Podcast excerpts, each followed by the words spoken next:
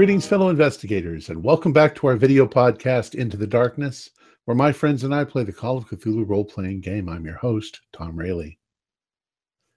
It has been said that time destroys everything, that you can take one beautiful red apple, and after a while it becomes shriveled and full of worms, just like what happens to us. Our campaign is Horror on the Orient Express, and this is episode 66. I am your game master, and Jeff Wilkins will be giving the recap. Well, I'm ready. The players are ready. Let's begin our journey into the darkness. Jeff. Thanks, Sam.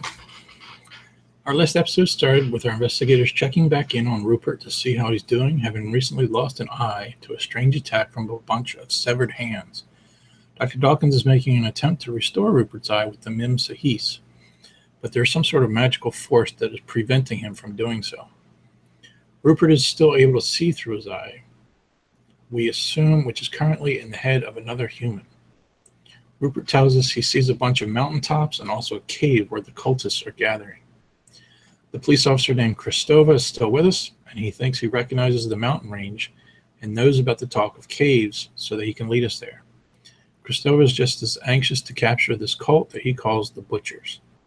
Christova also calls in about five or so other officers whom he trusts to provide extra muscle and backup. We have also taken a moment to finally test a theory on the statue pieces. We've uh, the statue pieces we've collected so far. Dr. Dawkins uses the Mim Sahis to try and find a seam on this torso part, but in so doing, he deeply cuts his own side open. He's able to repair the damage, though, again, using the MIMS knife. But we determine that if someone is going to attempt to damage the statue piece, it will also transfer the pain or the wound to our own bodies.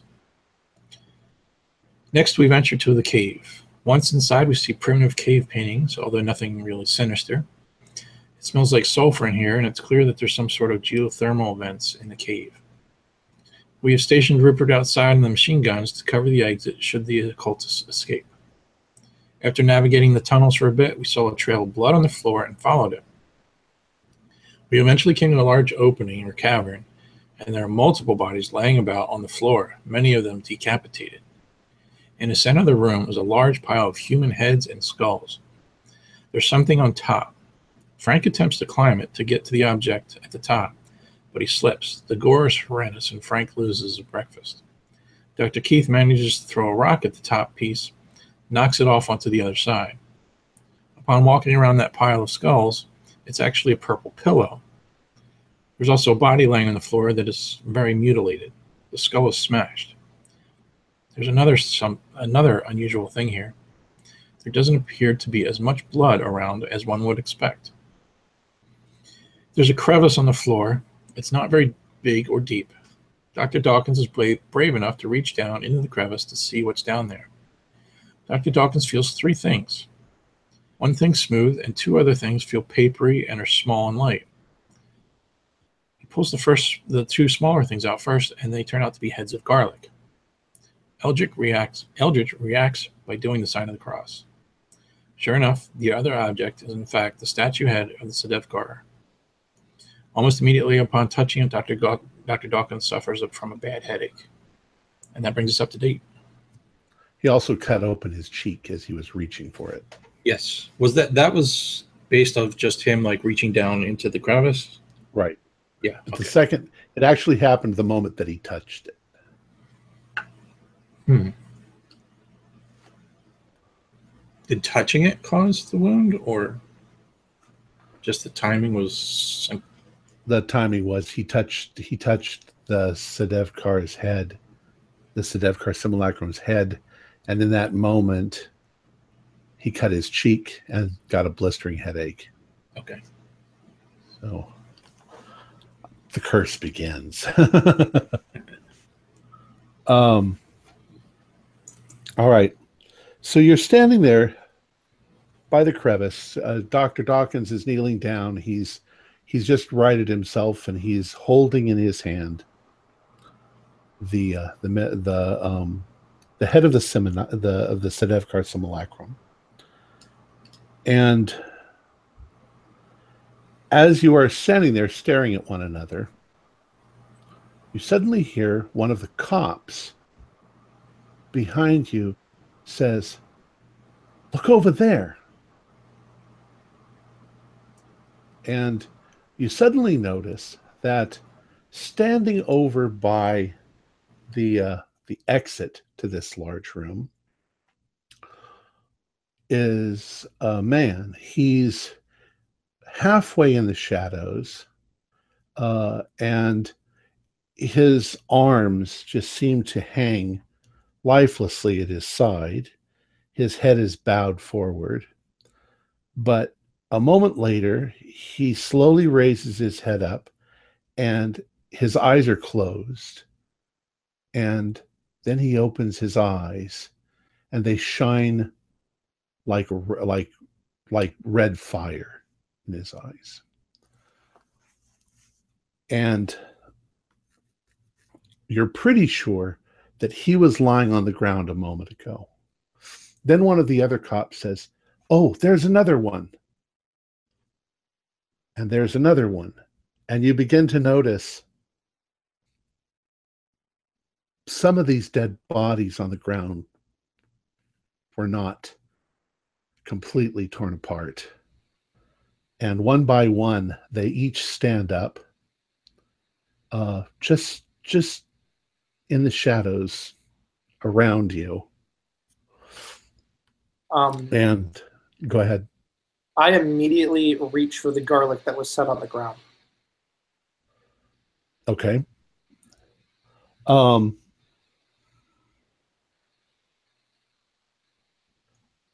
what do, what do the rest of you do? You're all muted. I, I think I'm instinctively reaching for my pistol that I'm not very good with. All right. I think I have my arms like kind of pulled back, like just about ready to dash. Okay. Kind of looking at the others, like, are we running? Well, there's no direction to run. You're kind of cornered. They they're blocking the exit. Oh, Um, a moment later passes, and all of a sudden, the one that's dead ahead of you uh, gets a rather wicked looking smile on his face. And in fact, you can see that his uh, canines are quite pronounced. And a moment later, and these things begin moving predatory like around, sizing you guys up. Um, Is there any of that garlic left? Yeah, there should be one more on the floor. I've only picked up Oh, I'm, one. picking, oh, yeah, I'm, I'm picking up the other one. I Turn the look. first side of those teeth, and I'm picking that other one up, I'm, clutching it to my I'm, bosom. I'm trying to, I guess, uh, put away the the headpiece of the simulacrum, and I'll draw my my gun, and I'll have I'll actually have the knife in my hand as well. Okay. Um, by your best estimate, now the police are there with you, and I believe there were six cops, along with Christova. Um, your best estimate is there are at least thirteen of these being these uh, once living cultists. Um, they all definitely were once cultists, but they now look very much like the uh, what you think they look like. Their skin is pale, and uh, they are sizing you up. A moment later, and they scatter in a lot of different directions. Some of them coming at you, some of them going for the cops, some of them climbing the walls and moving across the, the ceiling like spiders. Um, you uh, at the last moment you can you notice two of them attack one of the cops as he fires his gun and the cop goes down and they attack him like a a pack of dogs. What do you do?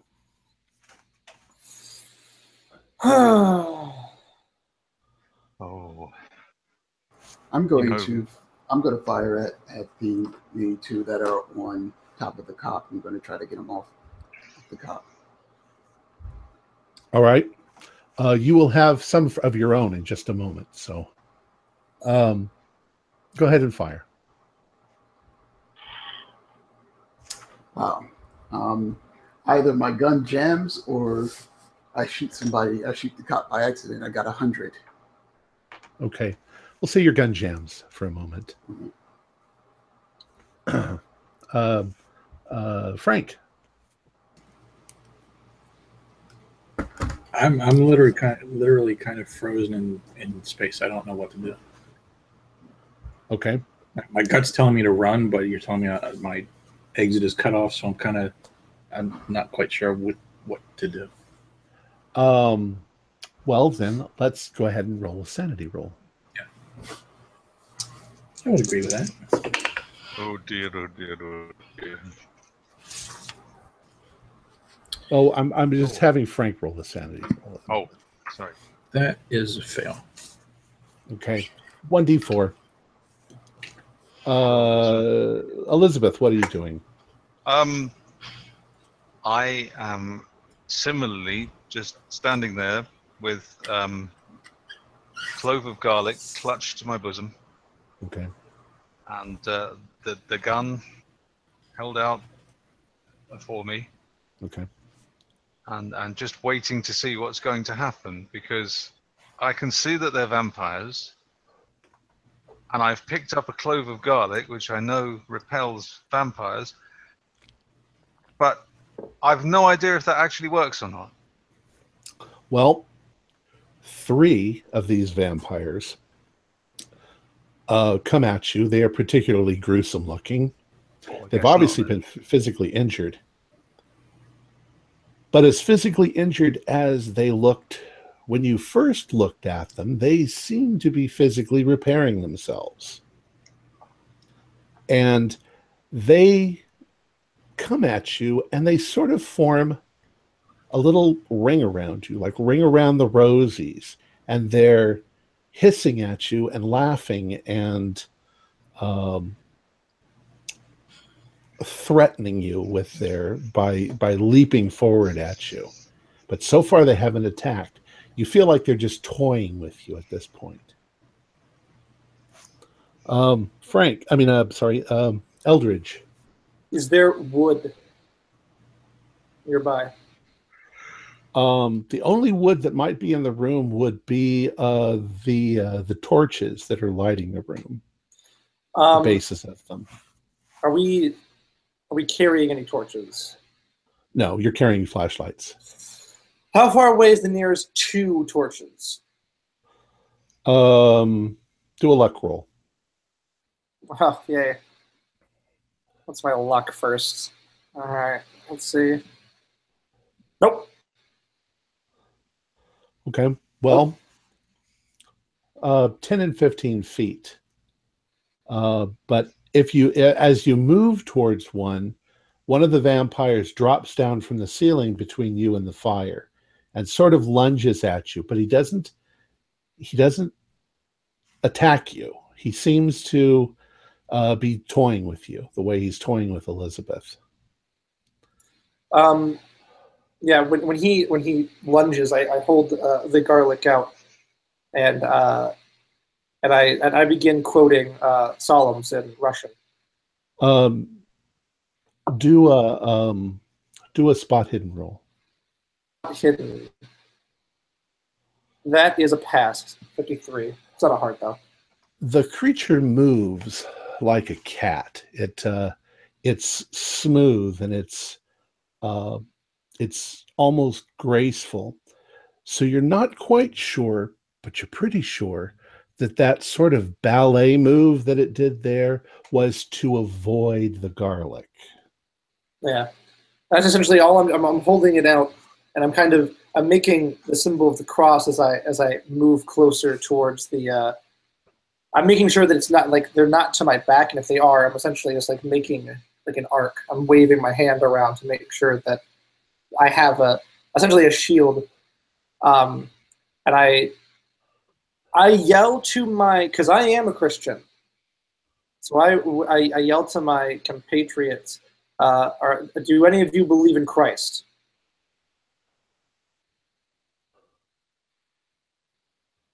I know my vampire lore.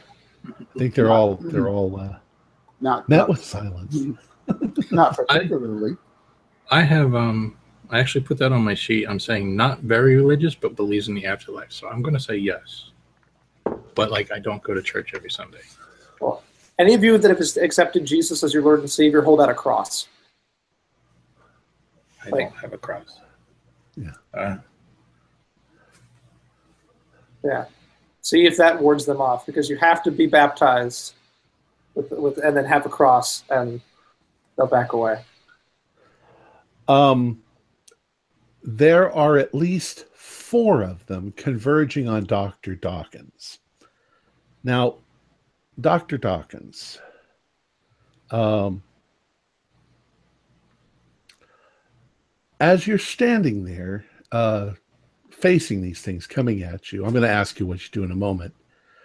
Um, you notice a rather sharp pain in your uh, in your hip almost like something's burning you. All right. I look down quickly. You don't see anything, but there's definitely something burning you. But you you you you're you're you're too in dis, in in danger at the moment to worry about it too much. Adrenaline is going through, so Yeah. Right. So uh, these four are are coming at you, and they don't look like they're going to just Boy. taunt you. okay. Um, I will swing the uh, the knife at the one that's closest. Okay. Um, uh, go ahead and, and uh, roll. No, that's a ninety-one. Okay, you swing at it, and it almost laughs at you, uh, like it's not afraid. Um, of course, it doesn't know what you've got, actually. Um, all right, the other three uh, try to surround you, and one of them grabs for the the pack where you've put the head. It definitely seems like that's what it's after.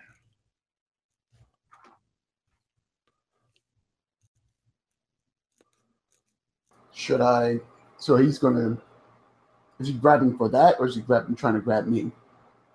Yeah, well, I'm gonna try to do like a dodge. I'm trying to get it, you know, out of his he way. might he might try and swing you around. Maybe that maybe he's after you, but it sure feels like he's going straight for the bag where you put the head. Okay. Um, I'm still gonna try to dodge out of the way. All right. Uh, he doesn't grab a hold of it. Okay. You you pull out of his hand. Um, all right. Uh, Frank. I believe. Um, sorry. Uh, by the way, at the same time this is happening, uh, a couple of the cops have gone down, and the creatures are attacking. Christova is firing his gun. Uh, he's got a shotgun, and he's firing it at these things, and some of them have gone down. But to your horror, after a couple seconds, they get back up again. Their wounds seem to be healing themselves. Uh, Frank, there are a couple of them coming at you, and they're probably going to try to attack you this time. Well, just a second ago, I was raising my shotgun, and then I saw that. So now I'm doing the finger cross. Okay. I'm gonna move closer to Dr. Keith too with the garlic. Um, one of them reaches out and grabs a hold of your your hand that's making this cross thing, and it doesn't seem to be affected at all. And it's starting to loom close, like it's going to bite you.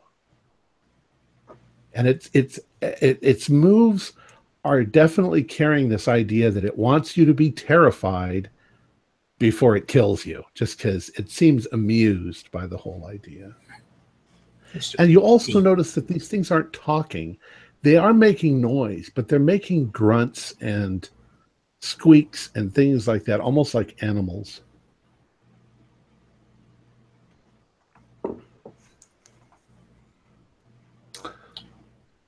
Well, since I kind of had to put the shotgun down in order to go like that, I'm going to now reach in and grab my pistol. Okay. Try to shoot it. I think that's going to take you around and it's going to have the opportunity to try to push you to the ground and bite Okay. you. Sure. Uh, Dr. Elizabeth, what are you going to do? muted. Sorry. Um, following Eldridge's lead, um, I'm going to start uh, backing towards the the torches on the wall. Um, Okay. And if any of them get in my way, I'm holding it very tightly. I'm going to actively lunge at them with the garlic to see what happens. Okay.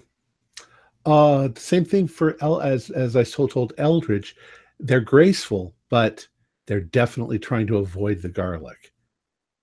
They seem to have an aversion to it, just like the old books say. Okay. I wonder. So you're moving back to the the wall where the torches are. Yes. Okay. And these things are are taunting you, trying to scare you. But it seems kind of childish almost the way they're doing it. Um, Just had a Uh, cunning idea.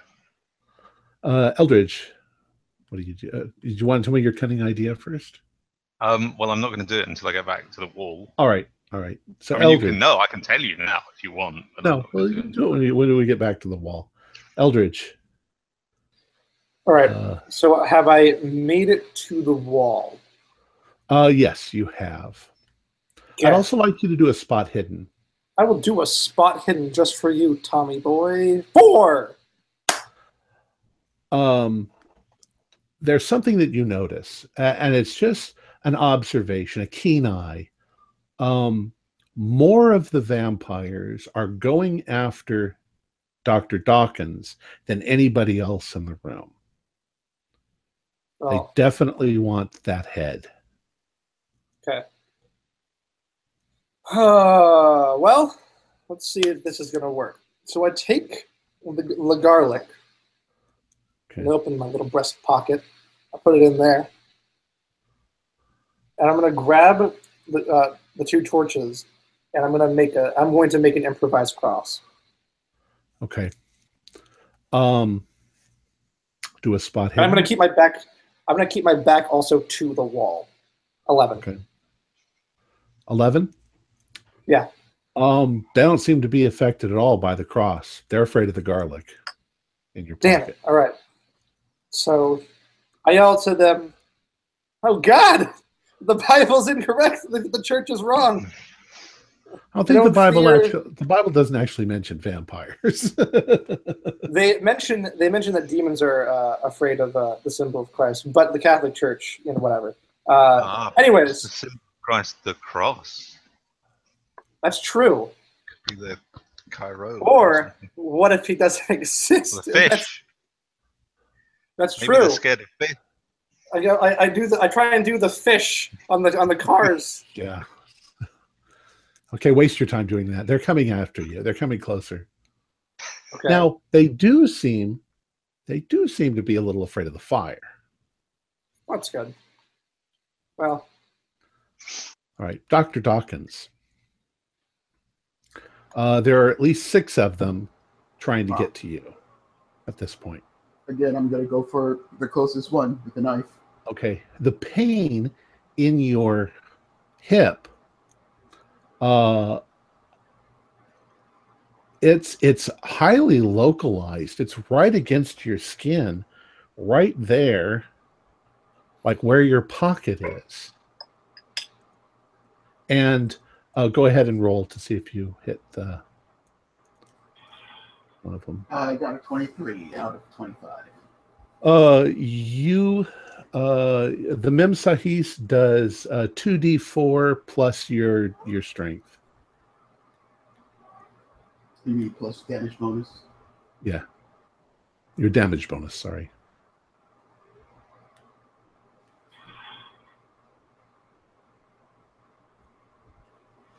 And that is only four. Okay. But it's four points of damage that will not heal that creature. And uh, it immediately screeches. Uh, and the other ones realize that that knife is kind of dangerous. So they give you a little leeway, but they're still trying to get to the bag on your back. All right. So as they, you know, does it cause them to sort of back up a little bit? Oh, yeah. Yeah. All right. So then I'm going to um, sort of back step towards the wall, um, towards Eldridge and uh, Dr. Elizabeth. But I have the knife out. Like, you guys want to get cut? Come, come closer if you want to get cut. I'll give you Okay. a shave and a haircut. All right. Um, who are we back to? Frank? Frank. Uh, Christova has joined you. And he's still shooting at them. Uh, and it does damage, but it doesn't stay permanent. What is this? These are vampires. The finger thing doesn't work.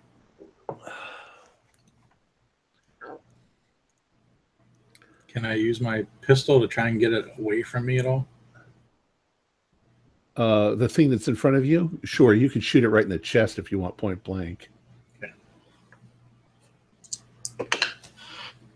Nope, miss. I don't know. You can miss. Unless point blank, do you want to give me a bonus for that or no? Yeah, go ahead and roll again. Usually good at this, but hey, ten. Okay. Yeah, go ahead and do it some damage. Oh, I should look what it is. Oh, yeah, one d10. Uh, six points. Yeah, it's D6.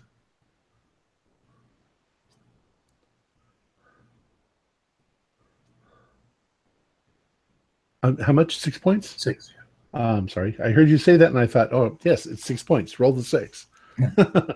Oh, mine, mine's a 38 revolver, one d10. Ah, okay, cool. All right, six points. Um, uh, Elizabeth.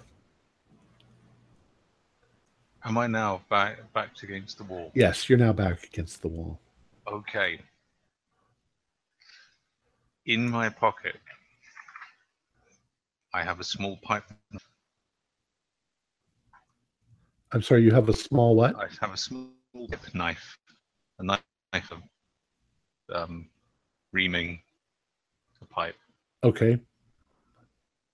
and um, I would I would like to use that to extract one clove from the the garlic, a Okay. single clove, um, which I'll just using my the time honored method of, of, of index finger and thumb. I would like to rub the papery skin off of it Okay. and then crush clove against the um, blunt-ended blade of the, the pipe knife, knife. and um, I'm going to begin rubbing it on my face and my neck, um, and the backs of my hands. And when I'm done, I'm going to try and find some way of getting that single clove over to Dr. Dawkins. Okay. So Now- at the moment, I'm concentrating on just rubbing myself with garlic juice. Now, some of the others probably can see you doing this. A head of garlic probably has a dozen cloves. Yes. So you've actually, and they, and they, they usually break apart pretty simple, even without a knife. Um, it actually, your your your head of garlic probably breaks into three pieces. Um, so you're doing that with one, um, and yeah, you might you might get an opportunity to toss some of it to one of the others. Yes. Okay. Well, I'll, the- I'll, I'll take the precaution of putting the, the largest piece, um, similarly in the breast pocket of my of my jacket. Okay. And the creatures are trying to do things like get to, you know, your foot or your uh they're trying to taunt you by climbing up on the ceiling up over your head. Um but you've pretty much created a barrier that they're having difficulty getting around the garlic. Um all right. Um who's next? Uh I lost count. Sorry. It's the creature's round now. Okay.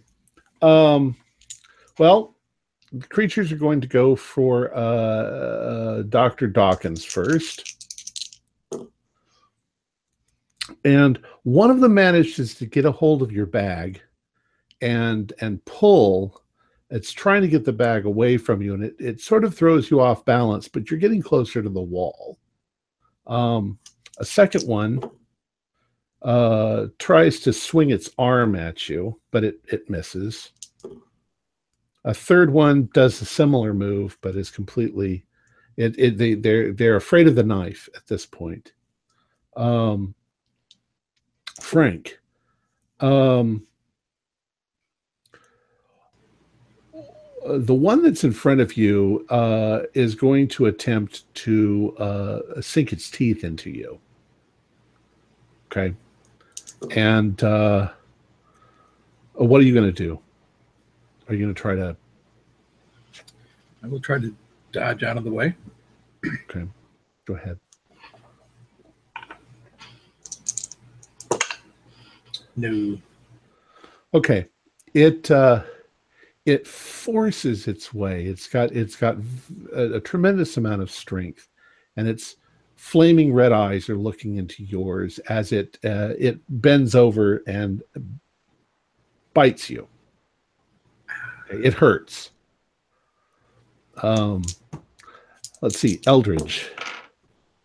Um, they're attempting to get at you, but uh, the garlic once again is is somewhat protecting you. Um, Dr. Dawkins, um, do a spot hidden for me. Oh, I missed that. Okay. Um,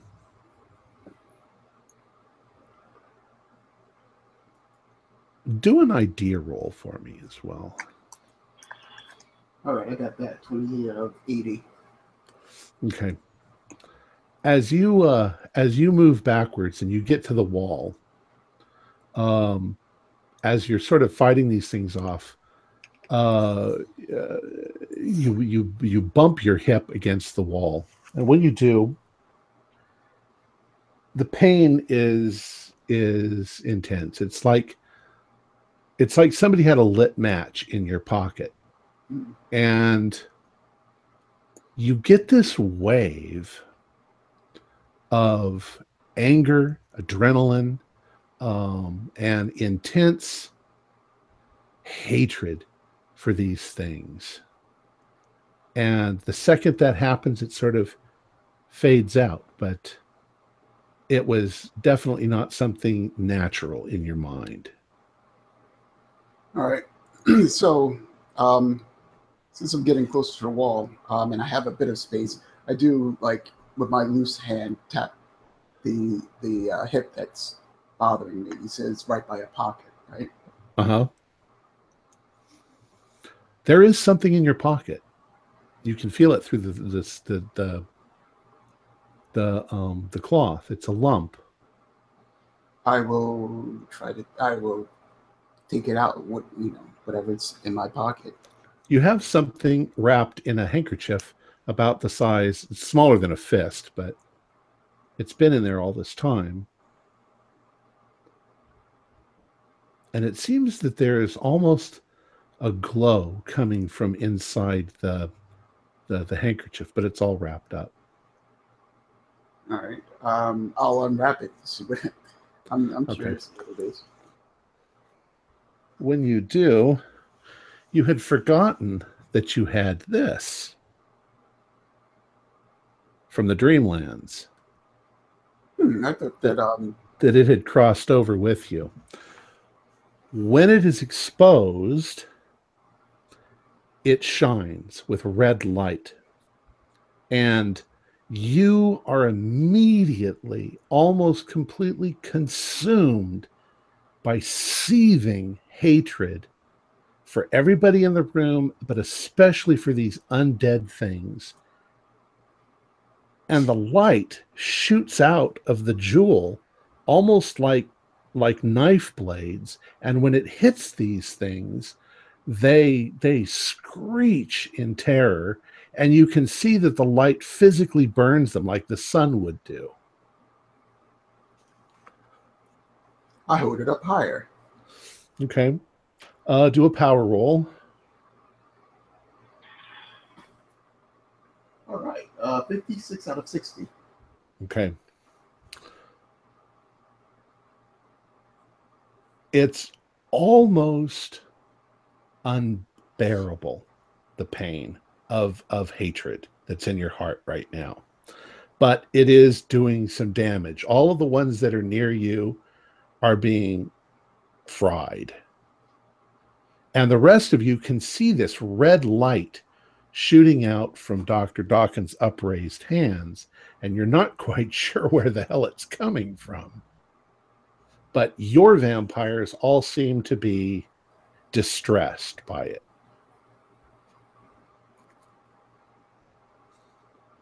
Um, let's go back to Frank.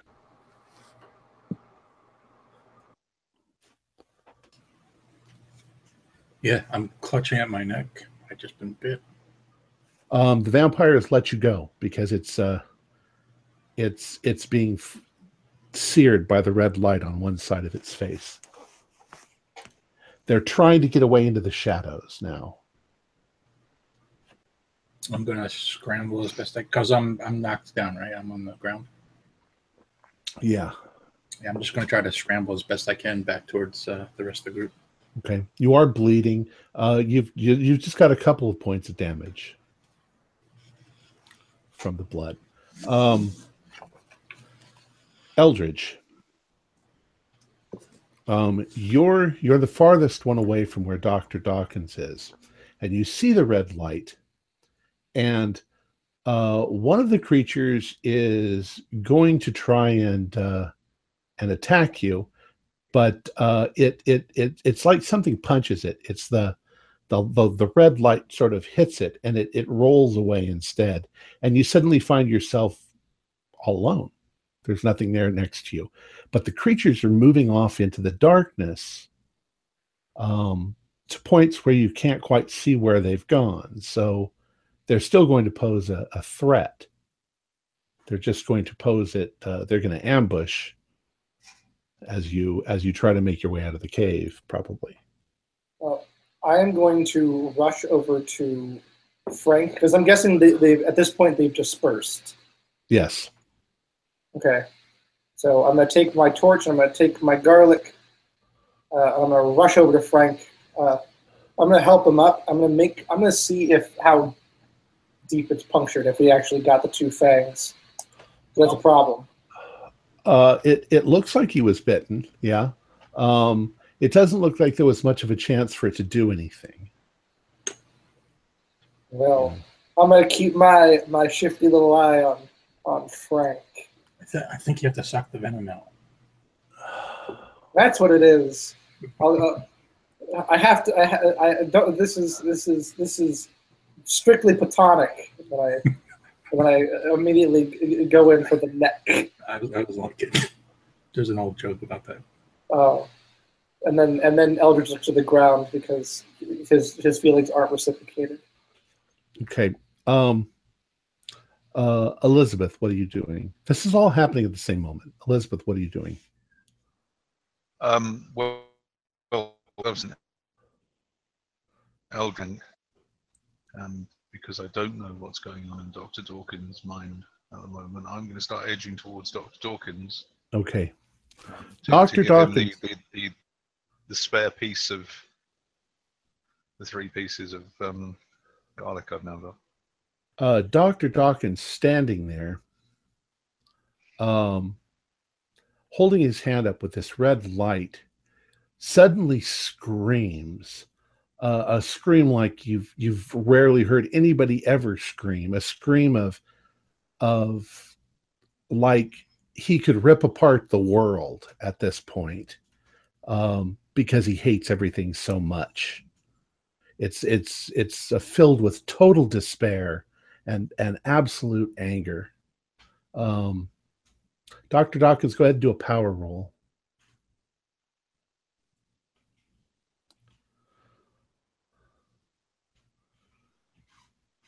Can't hear you. It's uh, 58 out of 60. Okay. Um, if you choose to at this point, you can let go of the stone. The creatures have scattered. you have enough willpower to let go. I will. Okay. Uh, uh, Dr. Elizabeth, as you're standing there looking at him, you see that he is letting go of the stone. What are you going to do? Um, I'm I'm going to edge towards him, tentatively, hold, holding out the piece of garlic for him. Okay. So you're not going to try to catch it. No, All right. no, Um, it looks dangerous.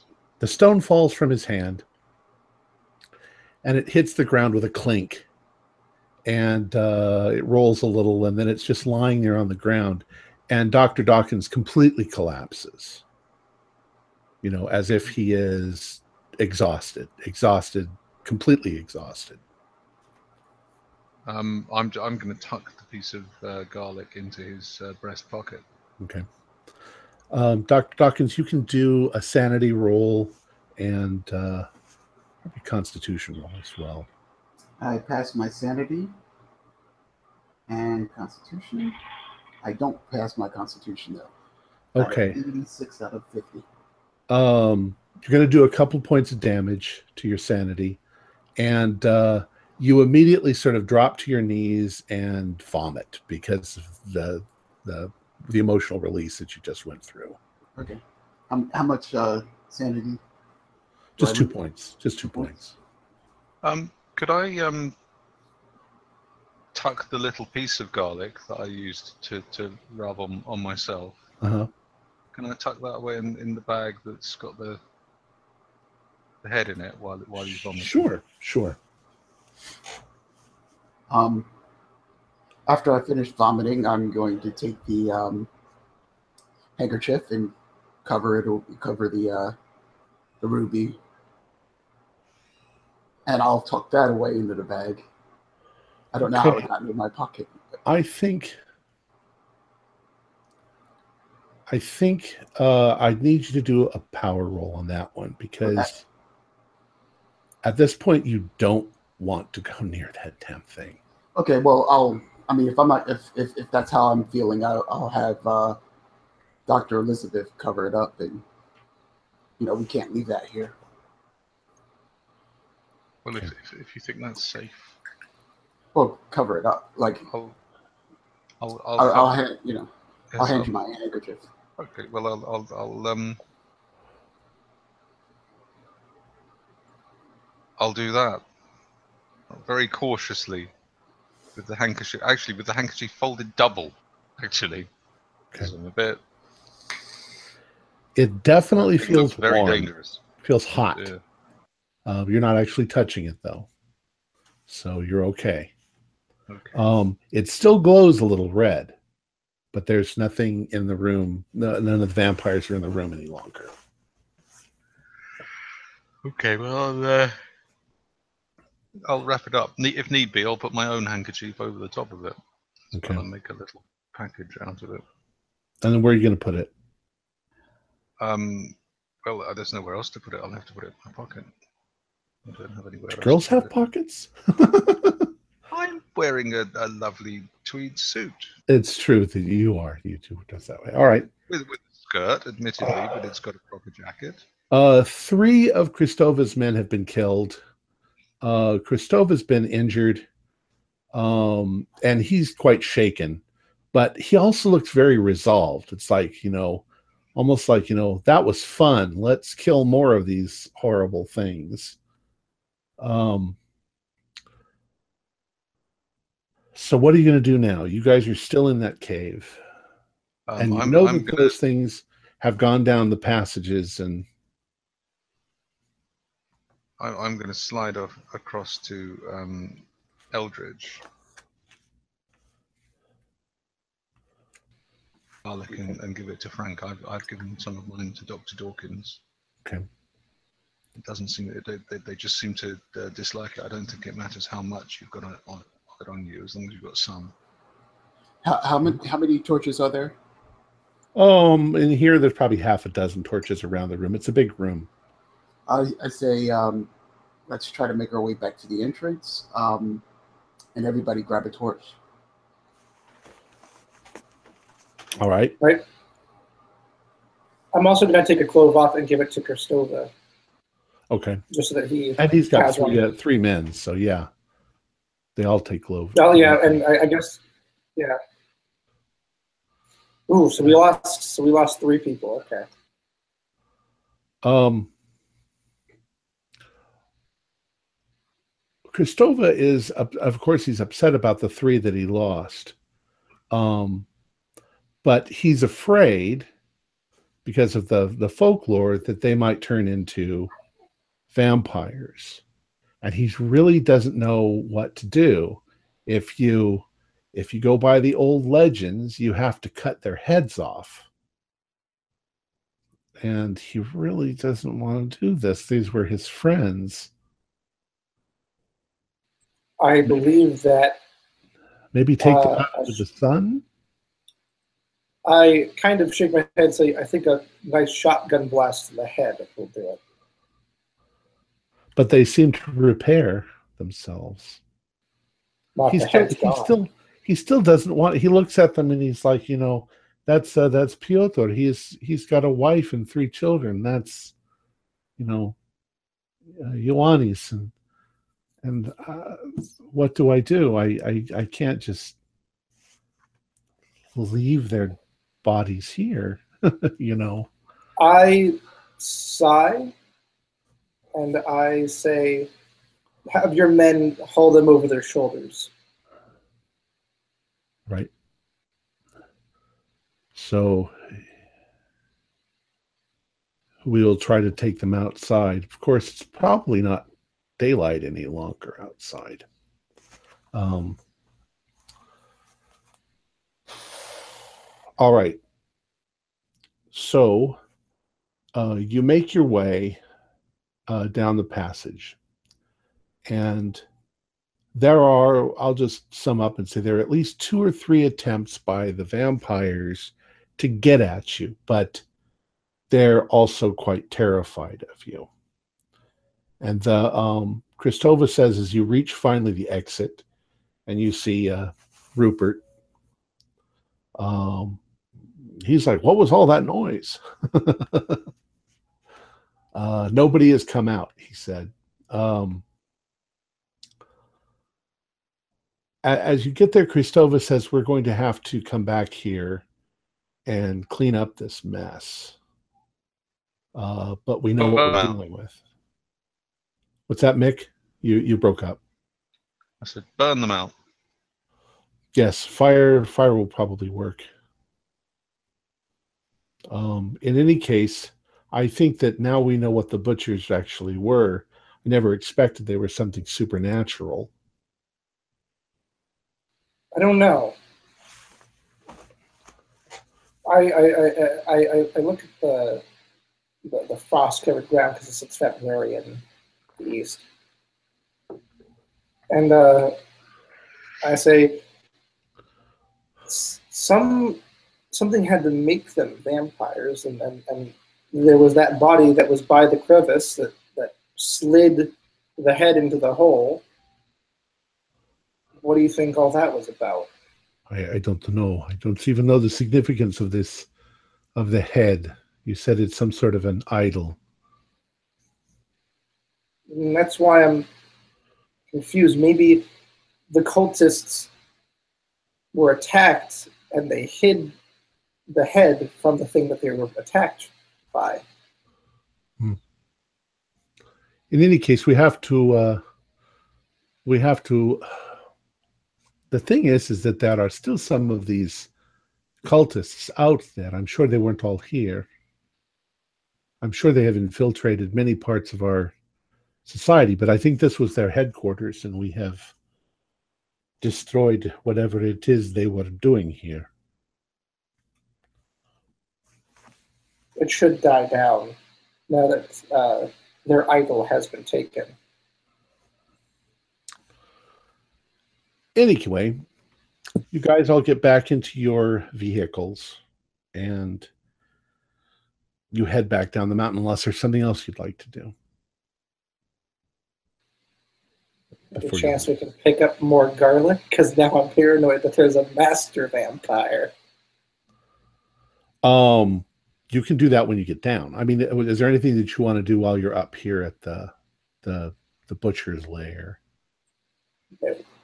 Don't we have a few grenades or something that we can chuck into the mouth of the cave? I honestly doubt that you that you guys walk around with grenades. No, I thought I thought the um, I thought the uh, lieutenant basically brought. Ah, yes, he probably did. All right, shall we blow up the the entrance to the cave? I think that's a very good. At the very least, All it will delay them. That's that's exactly what what they they attempt to do. They they they try to blow it up, and you guys all. Uh, uh, the the effect is kind of interesting because uh, they throw you know five or six grenades in there all at the same time, and everybody runs uh, down behind the cars, and uh, there's a few seconds go by, and then there's a tremendous boom, and uh, all of the lights in that little town, that little village that's down the hill over there, all the lights in the village suddenly come on as everybody wonders what the hell that was.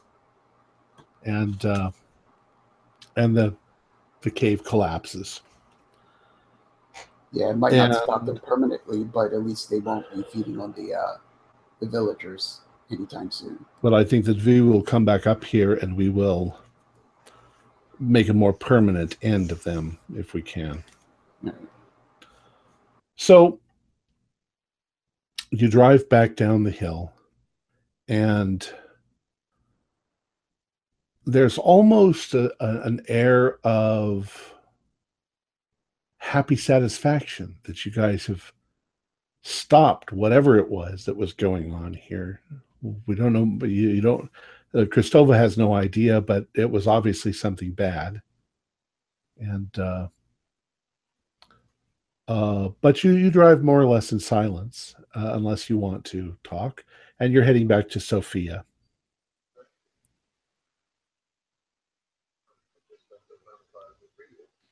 I, I mean- can't hear.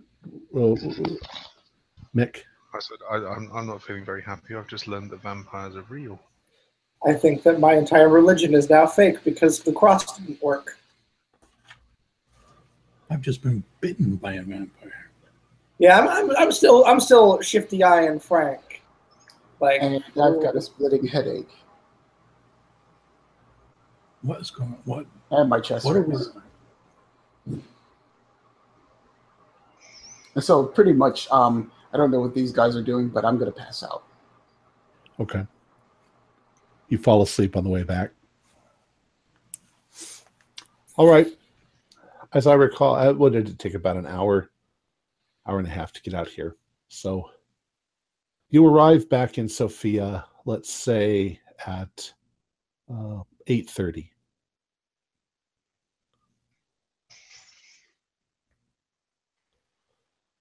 Um, Christova advises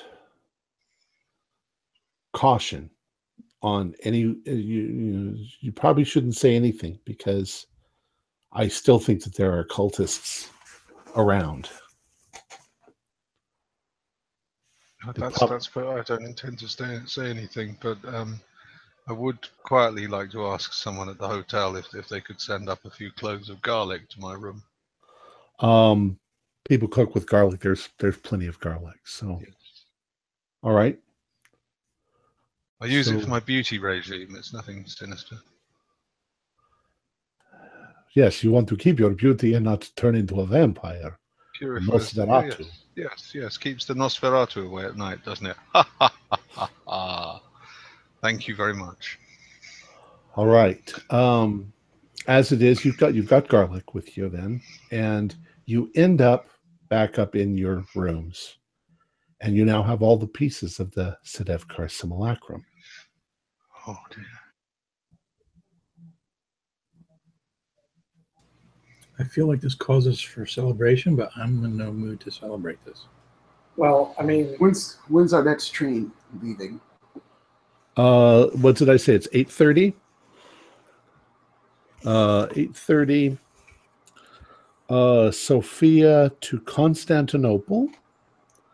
Uh, you have a train leaving at uh, three twenty-seven in the afternoon, one leaving at 11:27 p.m.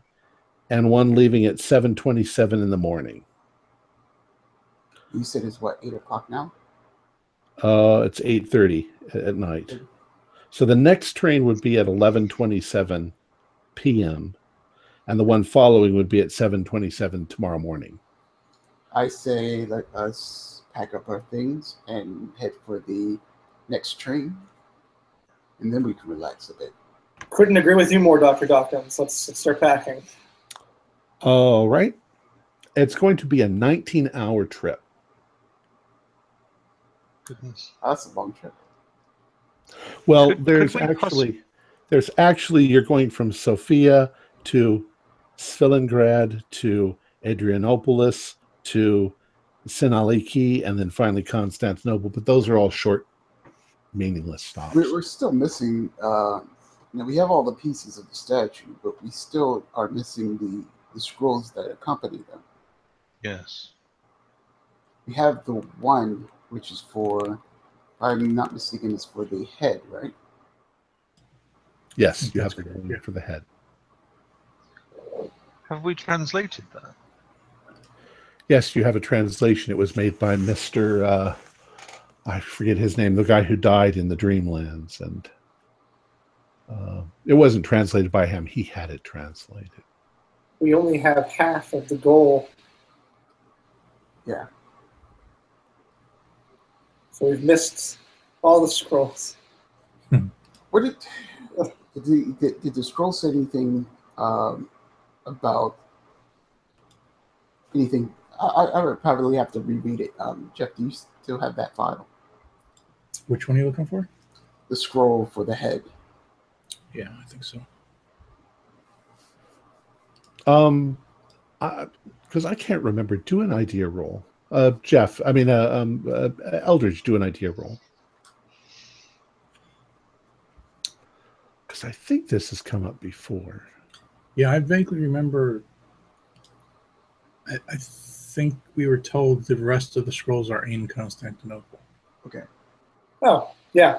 Okay. Well, I've got a 52, so I passed. So that's what it was. Okay, probably at the Topkapi mu- Museum. Okay. Perfect. Ah. So we can celebrate, kind of.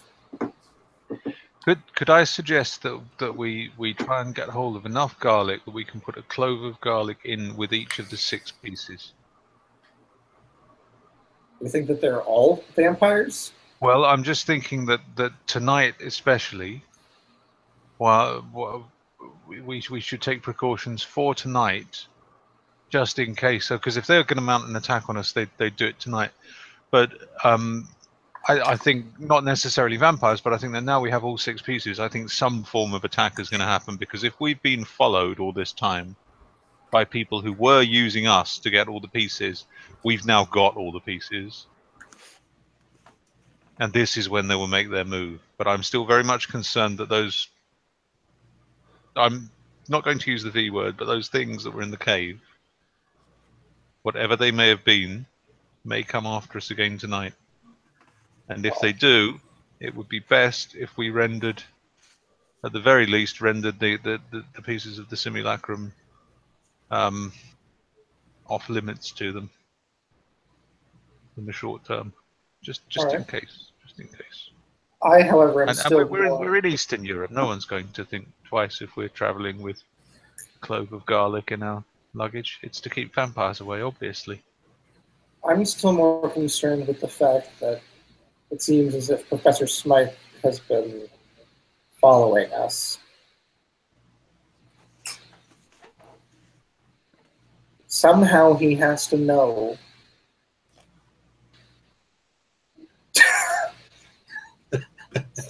Uh, okay, somehow he has to know about our uh, uh, our successes and our failures. He, he knows when he knows when we uh when we succeed or when we fail. So I'm I, and and we it was pointed out um, at our last stop that the wording seems like he's following us. That, that he himself is on a parallel journey. But Are you sure? I mean, we still don't. I mean, we have questions about his his honesty. Are you sure you want to let him know?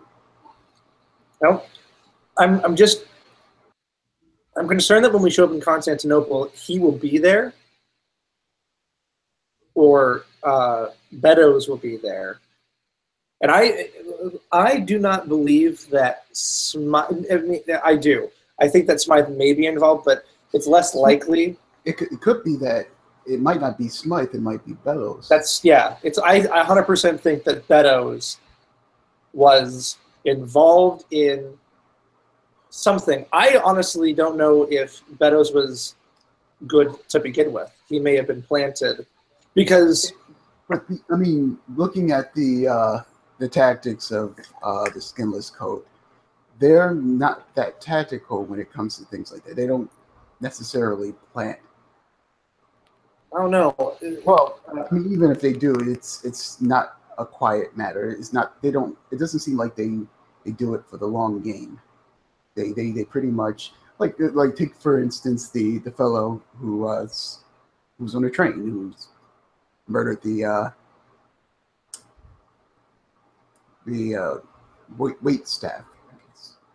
Um, yeah, he was planted here, but then he ended up just stabbing a guy and hopping off the train. He, he wasn't subtle about it.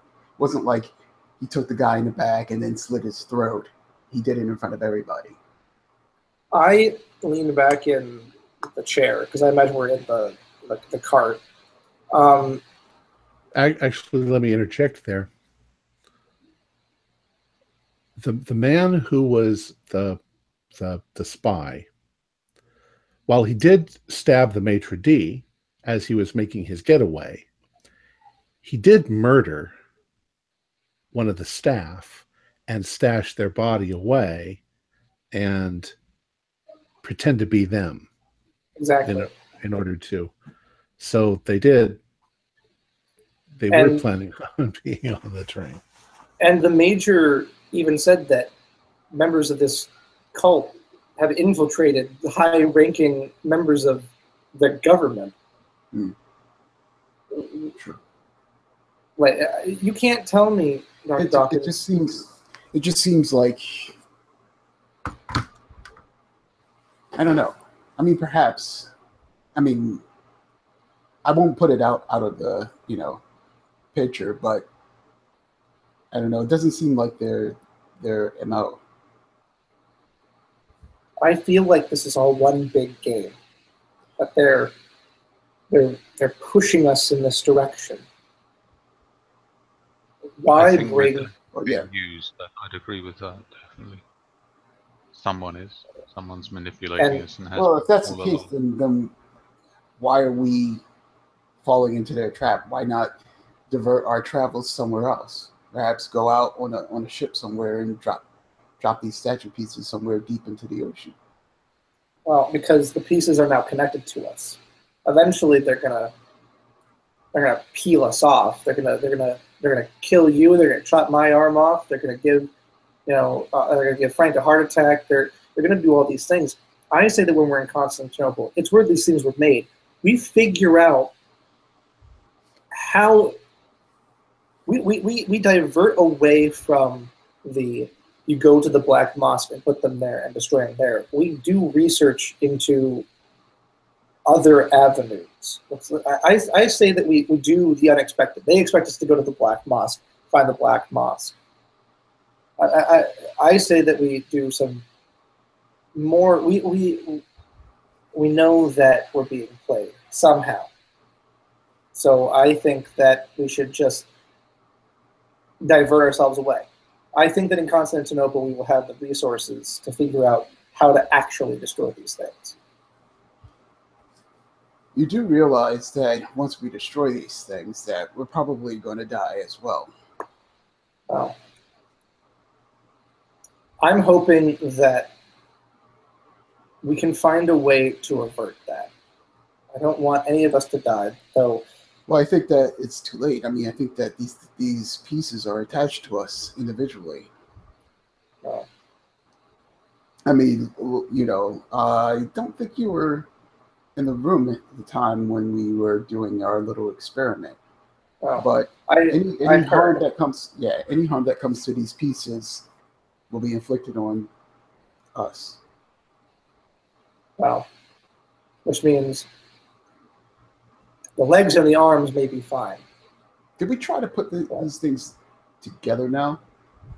I mean, I don't know if we need the scrolls in order to do that, but We've tried to put the pieces before, I mean, they've always yeah. resisted. yeah, that's because it wasn't complete. Maybe. We could try. Well, I'm also going to, um, since we- the, the subject of Smythe came up, I'm going to step in and, and say that I had to talk with Rupert, and I think I'm, I was on the fence before, but I think now I'm, I don't think Smythe isn't involved the way you're suggesting. Um, I mean, I, I smart. understand it, but I think um, Rupert explained to me a little bit further that Smythe like saved Rupert and rescued him and helped him become who he is today. So Yeah, uh, it it may not be Smythe, but it, it could be Bellows. yes, yeah. Yeah, I think it's. I It's think it's Bellows. I don't think I, I. I originally thought that Smythe was involved, and I may think that Smythe is involved. Not Smythe, but someone posing as him. But Beddoes, I think, is an infiltrator. He's an insurgent. He's the one that started the fire, and he's the one that's been communicating with us and leading us to destination. I know that Smythe said, "Oh, you need to go here and you need to do this," but Beddoes has been the one communicating with us. Beddoes has been the one. And if you That- think about it, the last time we seen Smythe, um, he was wrapped up in bandages. We didn't get a an actual confirmation. Exactly. But at the time, we didn't know about how far this skinless coat would go and and this, you know, basically disguising themselves as other people. So I do not think that Smythe is inherently evil. Or the person either posing as him or the person who is posing or is Beddoes is.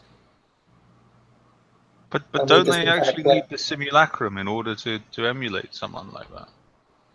I don't think so. They just put over. They just put their face over. They just take the vocal cords. They or Beddoes could just have always been an insurgent. mhm. They they they seem to have known where Smythe is when we arrived in London, and it was almost a mere coincidence that a fire started. But they, they've And also they said to have known exactly where we are all the time without without us keeping anyone appraised of our position. They've always seemed to know where we are. They've they've been with us every step of the way. There's been something happening. Exactly. And didn't don't I recall, Keeper, that when we were in London and we were at the fire, we said, How did it start? And they said it started inside the house. Right? It started in the living room. he said that uh, he said that he and Beddoes were there, and there was a knock on the door. They answered the door, and these Turks were there, and they became they wanted in. They wanted. Uh, anyways, they were they did things that were untrustworthy, and Beddoes tried to blockade the door. They broke down the door. They captured uh, uh, Smythe and Beddoes and uh, tortured them. And in the process, they lit the house on fire. It was an accident, mo- more or less. But uh, Smythe was actually quite pleased because anything that might be in his house that they could have used was destroyed, any kind of papers or documentation. Unfortunately, he and Beddoes were both burned in the process, and Beddoes he says Beddoes saved him and got his hands burned and everything. Uh, when you saw Smythe, uh, although he was it had some bandages on, his face wasn't bandaged. Uh, it was burned. Uh, all of his facial hair was, of course, gone, and it was pretty gruesome. And he seemed to be in extreme pain. somehow they've known where we are at all times. Who? And the, the, the skinless cult. Either they haven't tried to interact with us or they've been getting into our, uh, our luggage. Like they, they've been with us every step of the way. Like they were getting into our luggage to check our progress. Exactly. How? How do they know all this? I'm, I'm not going to disagree with you at all, but I'm also going to throw out that we've seen some really weird stuff. And maybe there's magic involved here. Maybe it's just not someone spying on us, but like we're carrying around these occult artifacts that somehow are connected to forces that we don't even Well, they, comprehend yet. they, they are the, their, their cult is intrinsically linked to these objects. We, we could easily assume from that that their magic is intri- is intrinsically linked to these objects, and they have some way of knowing where these objects are. And wherever they were, if they were hidden away, as many of them They know where were, if we've then discovered them and brought them out into the world away from where they were hidden, we we could well have made them visible to the cult. I mean, like, look at what happened to that ruby in Dr. Dawkins' pocket. It it, it radiated heat and, and emitted light, like a giant signal. So maybe we're just carrying these occult signals around with us, saying, "Here we are." How how do we know that they don't have a scroll, for example, that I mean uh, we we know that the, the the head scroll, in the head scroll, Sedefkar prophesied that he would lose the simulacrum. How do we know they don't have another scroll that that has, has predicted, has prophesized every step of this journey that we've taken? that brings that that brings might up be how they're one step ahead of us. I mean, there's there's any number of ways. I'm I'm not necessarily sure that that um, Professor Smythe is is, is is the weak link here. I, I think we, we could be simply dealing with forces that we don't understand.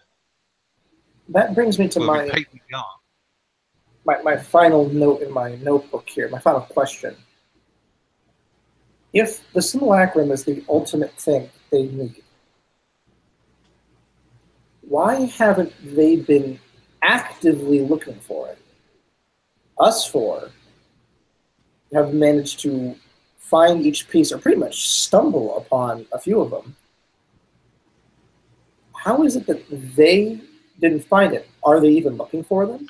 Perhaps there's some mechanism that prevented them from finding the pieces. Something um, which, which doesn't affect us. I don't. Perhaps they're simply lazy and they've decided to sit back and let us do all the hard work. just confuses. It's like we we have a puzzle, and we're missing pieces in the middle. We have all the edge piece, but we don't have the middle pieces. And I just, and and and to me, it seems obvious. It seems like there's just one thing that we're we're missing, and that all this makes sense, but I I can't possibly think of it. And I've been racking my brain. It's the chickens. It's Did the I chickens. mention? Did I mention my sanity is 33? It's the chickens. Wow. So you actually believe it's the chickens at this I am point. very, very close to actually believing it's the chickens. All right. So to the not insane people in the room, uh,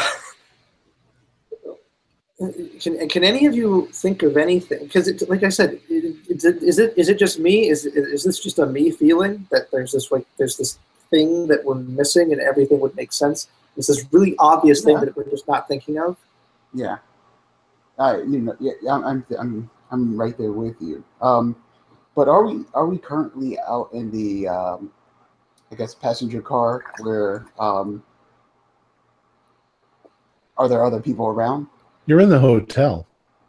I thought we hopped on the train. No, you were planning on doing that, but you haven't left. Oh. You've been in the hotel all this time. Oh, okay. Never mind. My my mind was on a train, but all right, okay, we're still in a hotel. How about we bring the pieces together and see if we can put them together? I'll um lay out the torso maybe on a bed or something like that, and you know we can place each part where it's, where it's supposed to go. To see if it will come together. Dr. Dawkins, a thought. You use the knife, the dagger, to cut into it. But doesn't the knife also attach things? Yeah, let me try that. All right. So yeah, I'll, I'll go grab my piece. I don't know about you guys.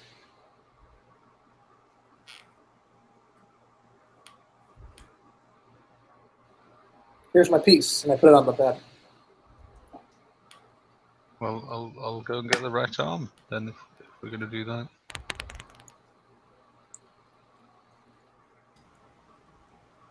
I'll get my piece.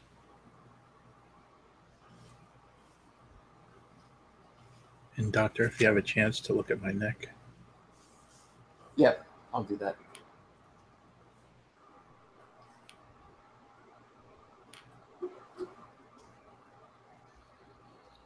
So Tom, I think we're going to try and attach the the pieces now. Okay. Um, I am going to send you uh, some secret messages. Okay. While you're doing that, I will attend to Alfred's neck. How bad is the wound? Um, easily fixable.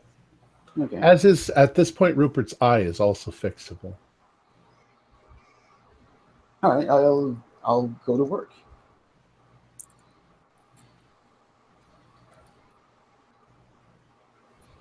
And I shall start sending you guys secret messages. Sorry to the audience that you don't get to see these.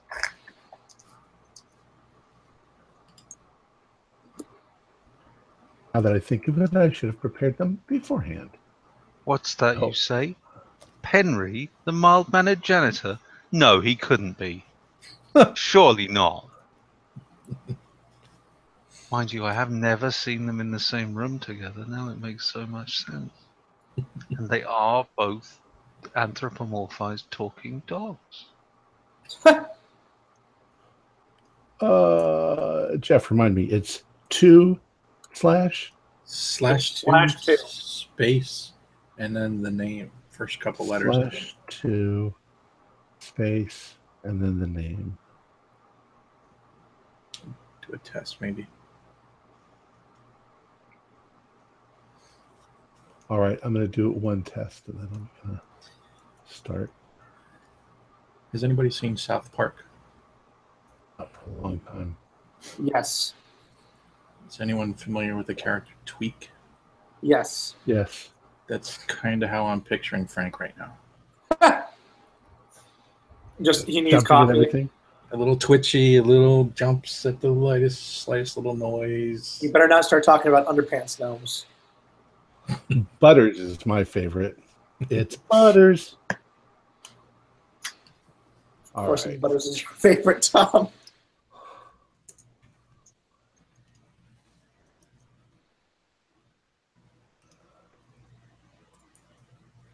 Uh, elder sign.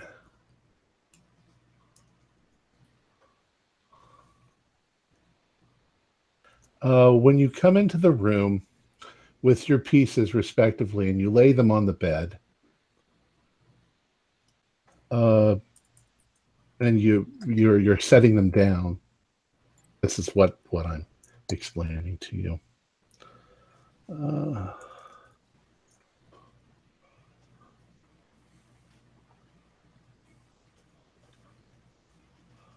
It's at times like this, when when action in the game t- takes a lull for a moment, that I like to enjoy a delicious meal of pemmican. Mmm, pemmican. I was thinking about that yesterday for some reason. Uh, let me put my heart of hatred away. All right. So, as each of you lays that down, uh, nothing really happens uh, visibly.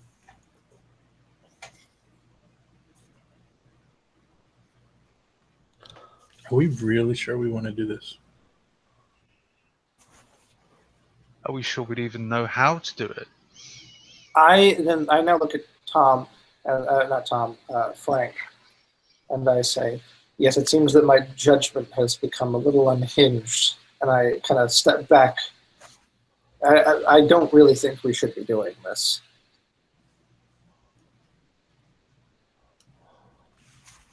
Mean, let's let's let's not forget what we read in those those books. That I mean, what whatever the um, attraction of of, of, of of this object, and it, and it certainly has um, certainly has much to to, to, to commend it. Um, it- we must remember that it, it it is intrinsically evil. I mean, the things it's it's linked to. Um, torturing and flaying and skinning human beings. I mean, it's it's this this this this thing is evil. We we really must steel ourselves against it. I, I, I don't think that now that we've got all the pieces here together, I don't I don't think this is a good idea at all. I know it seems in many ways it seems like it could be a very good idea. This things will become a lot worse for us if we if if if, if we did something like that.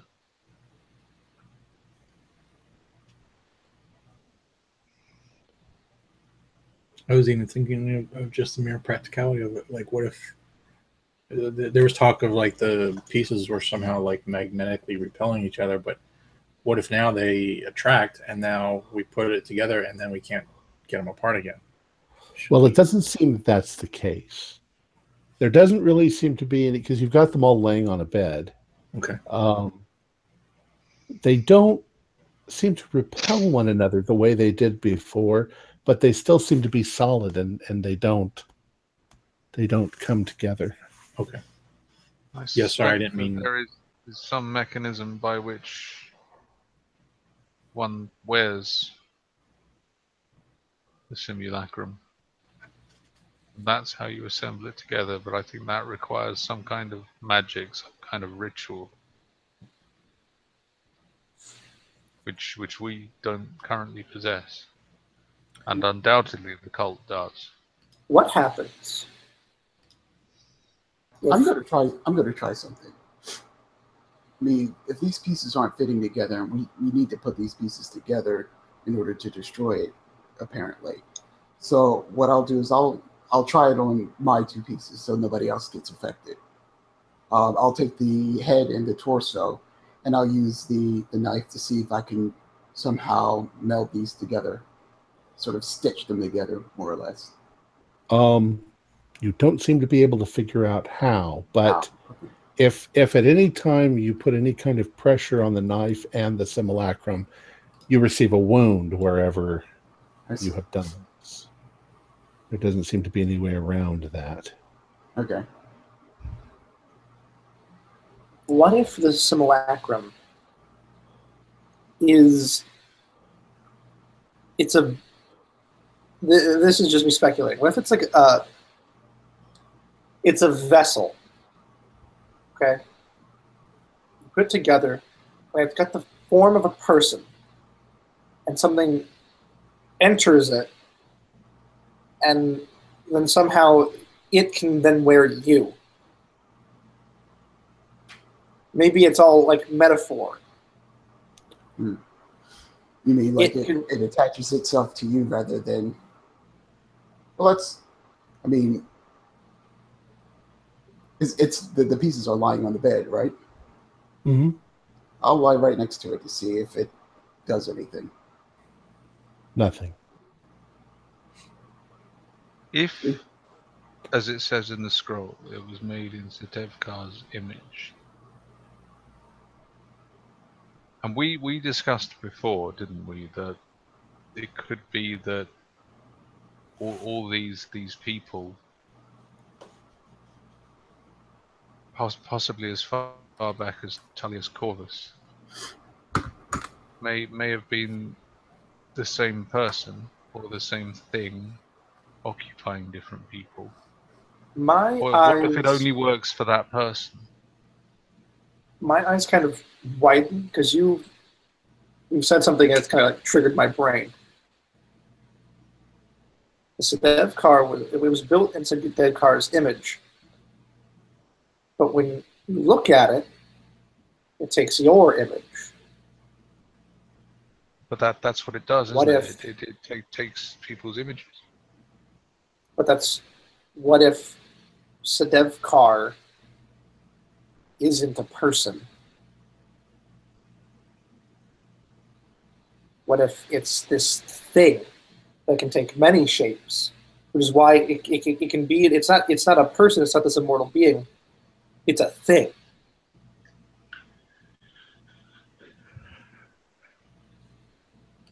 A thing that that, wears that- many faces yes, wears, where's people's skins. because it was made in his image, and the image keeps changing. The skinless one.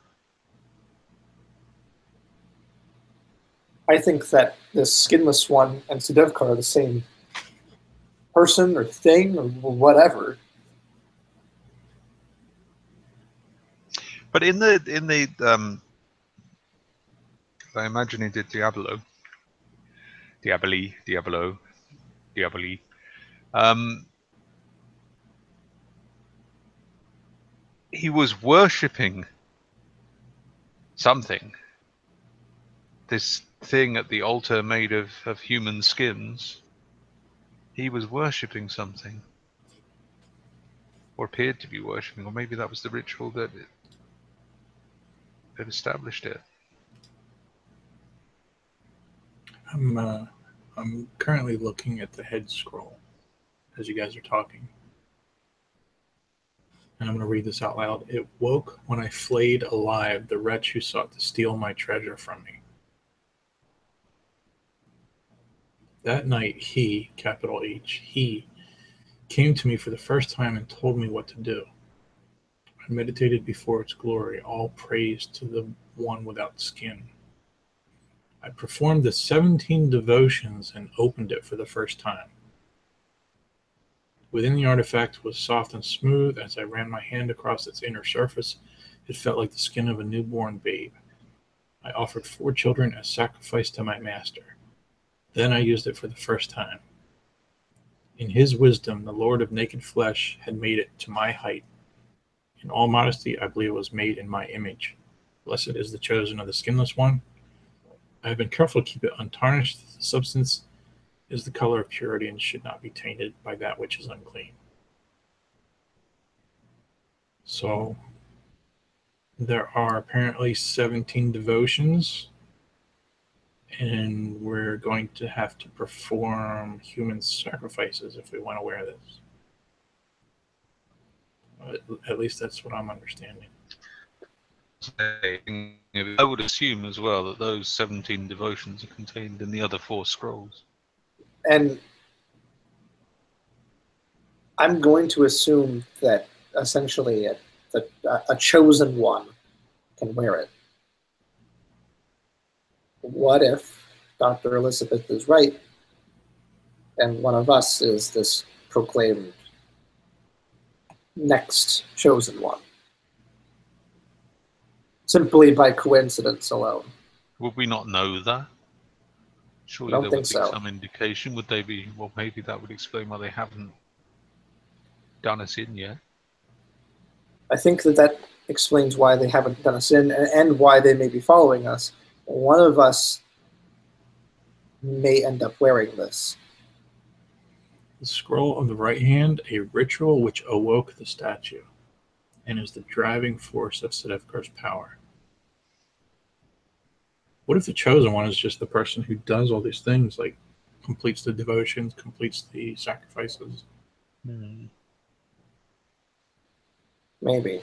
What if he was just? I can tell you. I'm going to tell you now that I am certainly not going to be going anywhere near magic. Magic is impure, magic is dangerous, and the fact that Dr. Dawkins has been using the dagger appalls me. So, we will not be sacrificing. I've used the dagger to help people.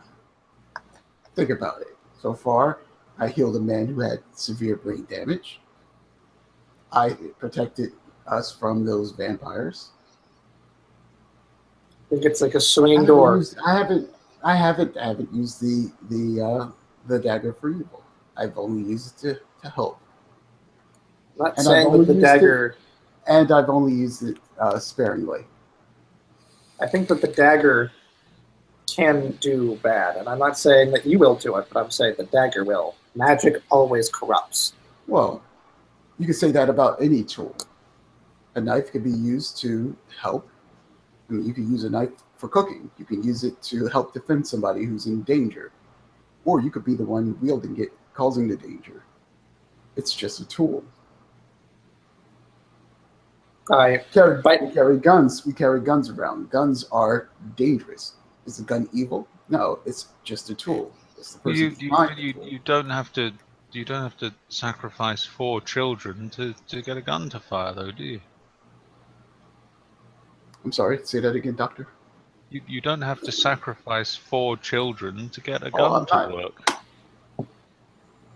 Isn't I that mean, how this, they did this, it? This, thing, this thing demands human sacrifice. I, I, I, I'm sure Isn't that, that- that met- isn't that how they did it metaphysically, back in the day? philosophical, philosophically, you could argue that the gun, human sacrifice, is, is, is, is innately bound to, to the the whole concept of guns. But I mean, we we we in, in, a, in a very real way, you you actually have to kill and flay human beings to get this thing to work.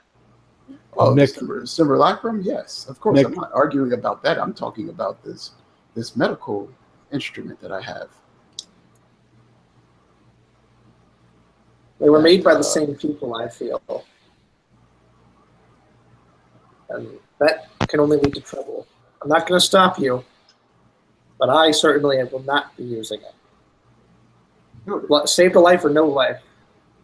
There's a balance in the world, and by upsetting that balance, things will come Yes, back. But, but think about it door. this way: the, the men who who who caused that, you know, that, that particular uh, person in the museum to uh, have such a, an injury, that was unnatural. The things that they were doing were unnatural. I just tipped the scales back into the balance of life rather than death. Is there anything wrong with that? Using a medical instrument. This is no different than a scalpel, except this works better. Uh, I shake my head and I, I lean back in my seat. That's all I do. And I understand your concern, Eldridge. Uh, and I, you know, I understand. I'm not arguing with you or anything like that. I'm just letting you know that I'm I'm not planning to use this thing for for any evil. I've been using this. I mean, it's a tool that can help. This is something that you know. Our, our, our current state in, in, in medical practices, we don't have tools like this. And I mean, I'm- I'm how many how many lives how many lives could we save? I'm not. I'm not debating the the, the, the usefulness of these things. I can see. That, I mean, there, there- there, there's an enormous possibility both in, with the knife and the things that we could learn from from any of this, and and this. Um, There's a knock on your door.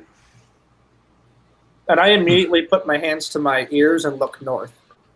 let's um, cover cover the uh, cover the pieces up quickly with a, a blanket. Well, we can cover. We can we can put them away. Um, we have a we have our chests in here that we Oh yes, yes. Let's we'll just just put them away. one moment, please. Housekeeping. I'll go see who's at the door. I approach the door and I'm going to open it a crack. Wait, wait. Before you go, I'm like, here, take this tool, and I hand you your gun. And I make an, an immediate frown and I approach the door. I unlock it and I open it and I open it a crack so I can see who's there. Um, I am going to make an assumption because you guys have spent a lot, a lot of time talking that your intention was to leave on the eleven uh, thirty uh, train.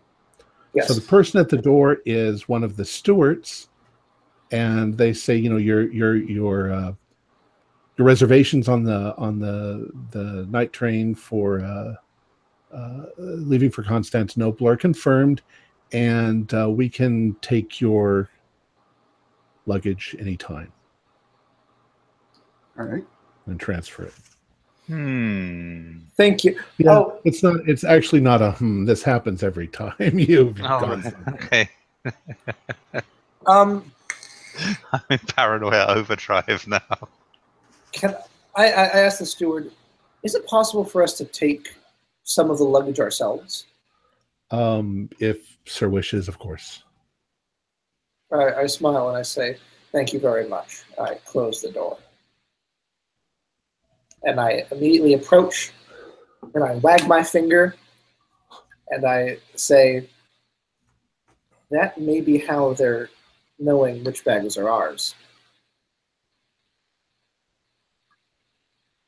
You think they may have infiltrated the whole train? I think so. There was Well, one already on board. At, risk of at risk of becoming completely paranoid, they could be absolutely anyone we have, are, or are going to encounter. I think that So, I, in this case, I'm not sure speculation really helps us, other other than than, than to increase our paranoia. I nod and I kind of uh, bite my thumb because I'm, I'm slowly going paranoid over just about everything. I think we all are. Uh, and I and I continually keep I keep looking north and I'm I'm, I'm, I'm scratching at my neck. It's ten o'clock. Got about an hour and a half to get everything together and to go. What do you, what's what's north? What are you looking at? Uh, I look at uh, Franca and I and I smile and I say, uh, I'm not really sure, but I thought I heard something, and uh, I just kind of shake my head. Heard something? What what what sort of something? A trumpet, like a big horn. Did anyone else hear this? I, I'm asking Dr. Keith, Dr. Dawkins. No, I didn't hear. No. it. Was it a? Did it sound like a, a automobile passing by? No, it sounds like a wind. It sounds like a like like a horn in the wind. Like a seal has been broken? Mm, maybe. Eldridge, you're too religious. But you're hearing things now. And I and I sit down and I continue looking north.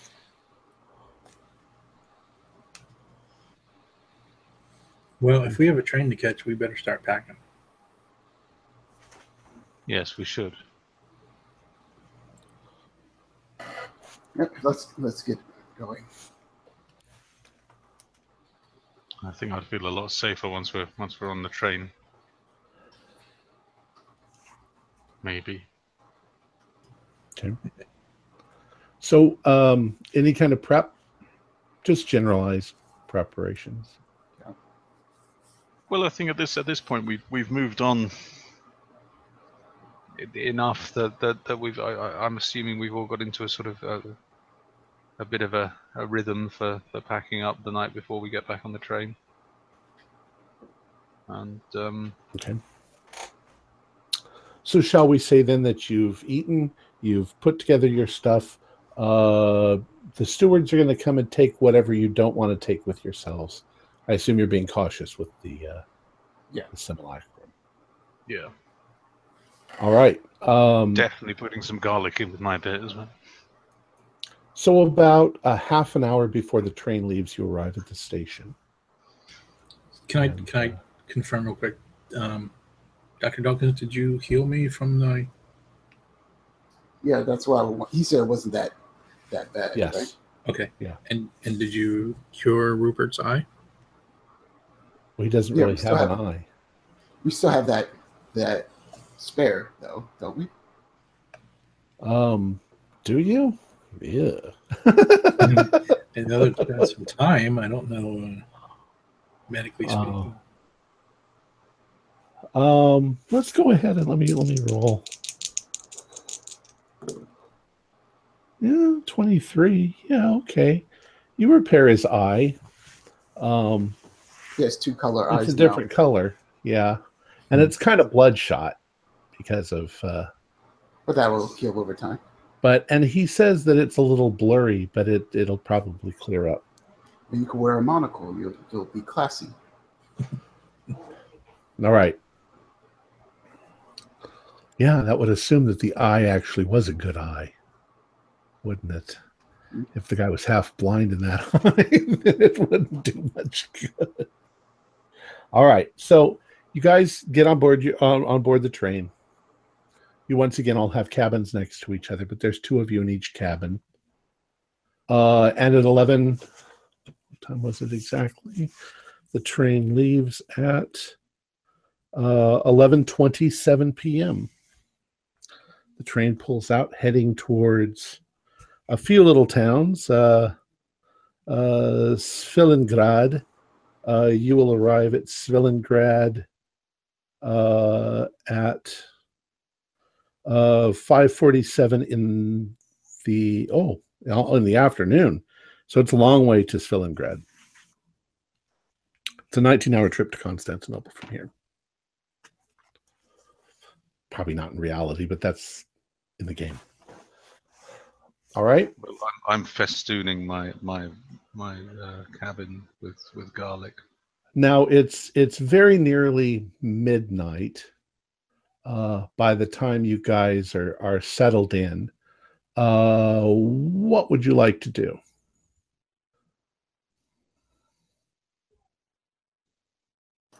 It is a late train, so they they are actually serving food if you want it. I I, don't I, know. I man, could I do with feel a like stiff that drink. I hungry. think.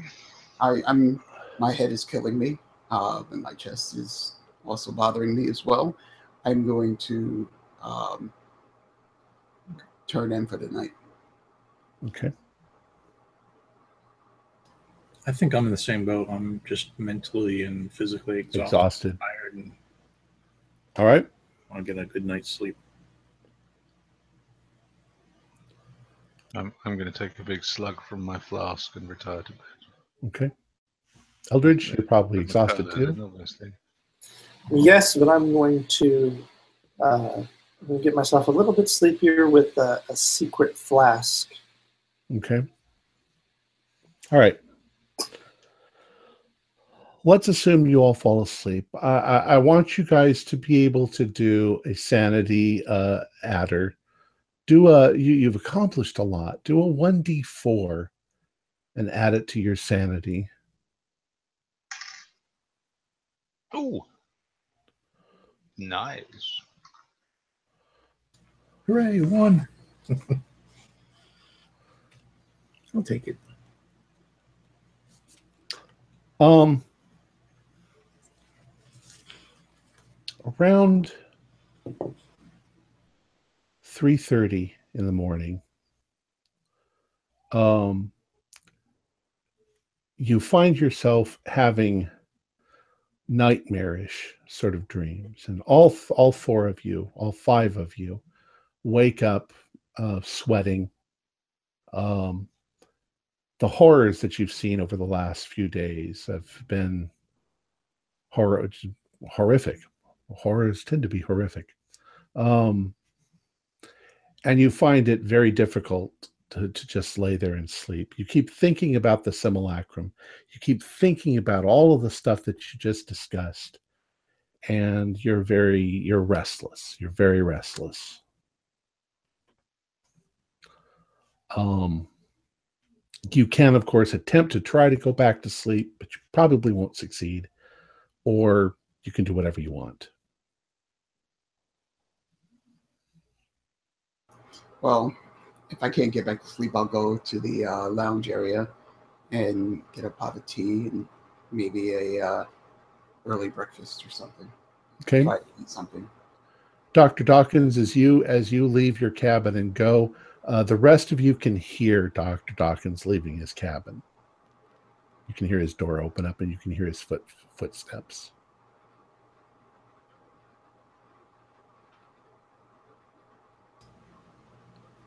I'll actually bring a couple. I'll bring a bottle of uh, aspirin with me as well, because Yeah. Okay. You, Frank, you were saying something. I, I'm like, I'm just like torn. I'm like, what is he up to? And at the same time, I just want to lay here in bed under the covers. And I think the bed's going to win out. Okay. Eldridge.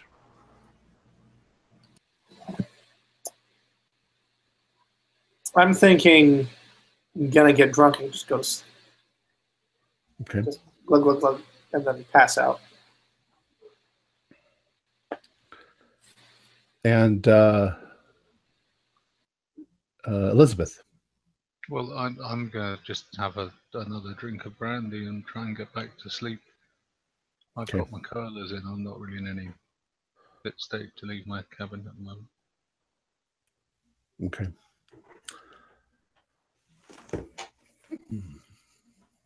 Right about four o'clock. Uh, those of you who are in your cabins, you hear a, a loud and rather violent thumpity thump coming through the walls. It's there only for a minute, but then it's gone as if somebody fell over or knocked something over or or or something it was a Where is where is this coming from precisely? um, through the walls uh, maybe maybe from another cabin in your area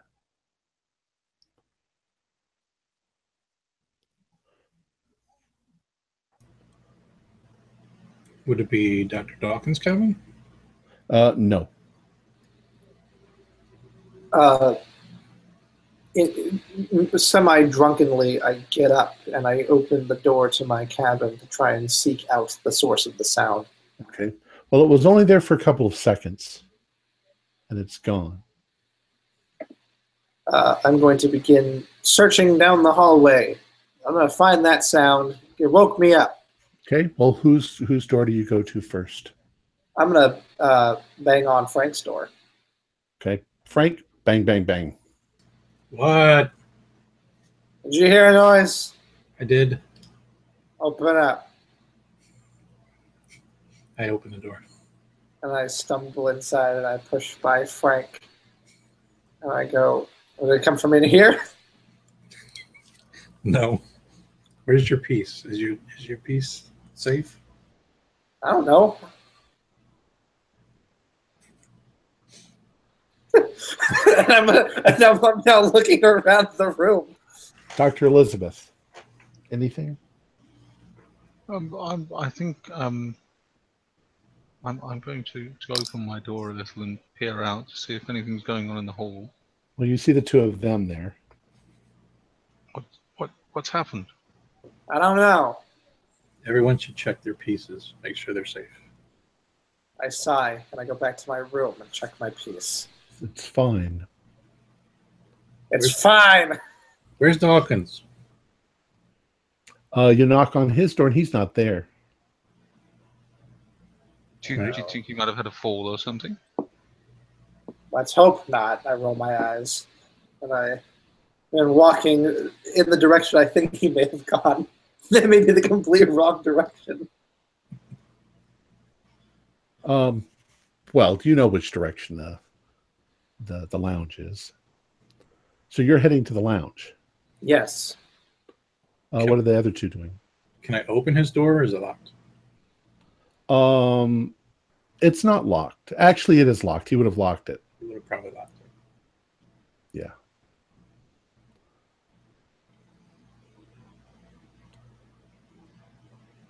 I'll bang harder. Maybe he's sleeping.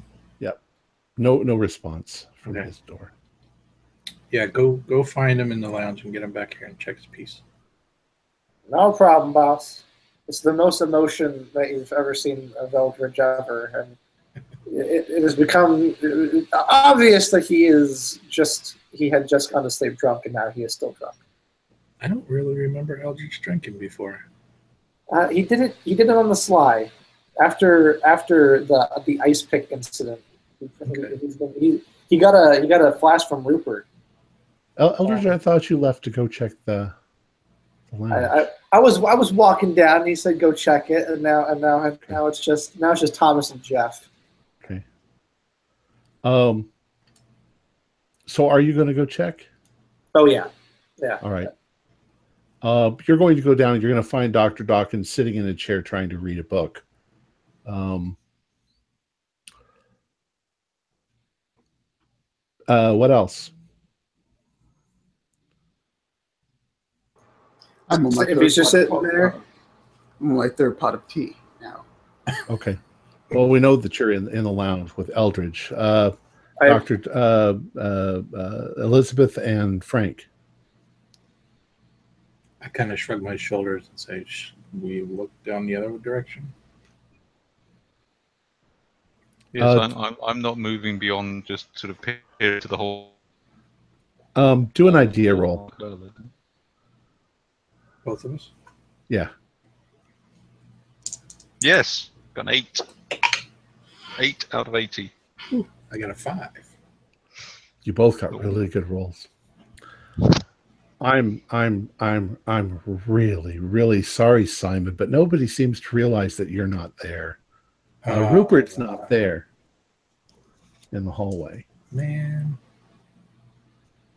Oh, I, I should, I should, um, I'm loath to, to knock on a gentleman's door in the middle of the night, but I, I, I, I, I, I, I, I suppose I should. well, I, I'm not low. I don't even know what it means. I bang on the door. I'm not going to do, I'm not going to do a knock. I was going to knock on something then to simulate knocking, but if I do that, my dog is going to go nuts. Yeah. So, I'm not Um, do it. Uh, you knock on his door and there is no answer. Is it locked? Uh, seems to be. Rupert, I say, Rupert, are you all right in there?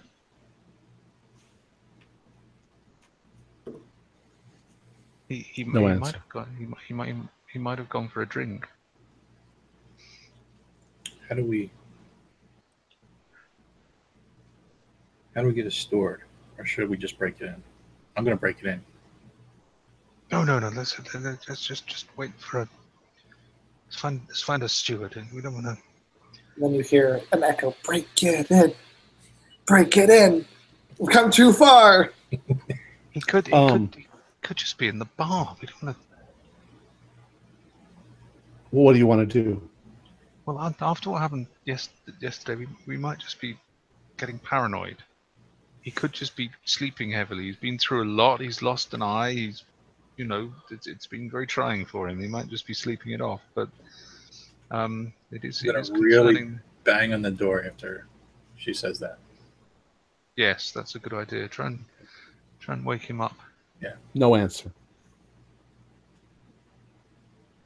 I look at look at Doctor Keith again, like, Right, I'm gonna go and get a steward. Keep an eye on my room. okay, I'm gonna shuffle off in my dressing gown and curlers and hairnet. Okay. is it one of those things where like the sliding doors from the cabin to the cabin?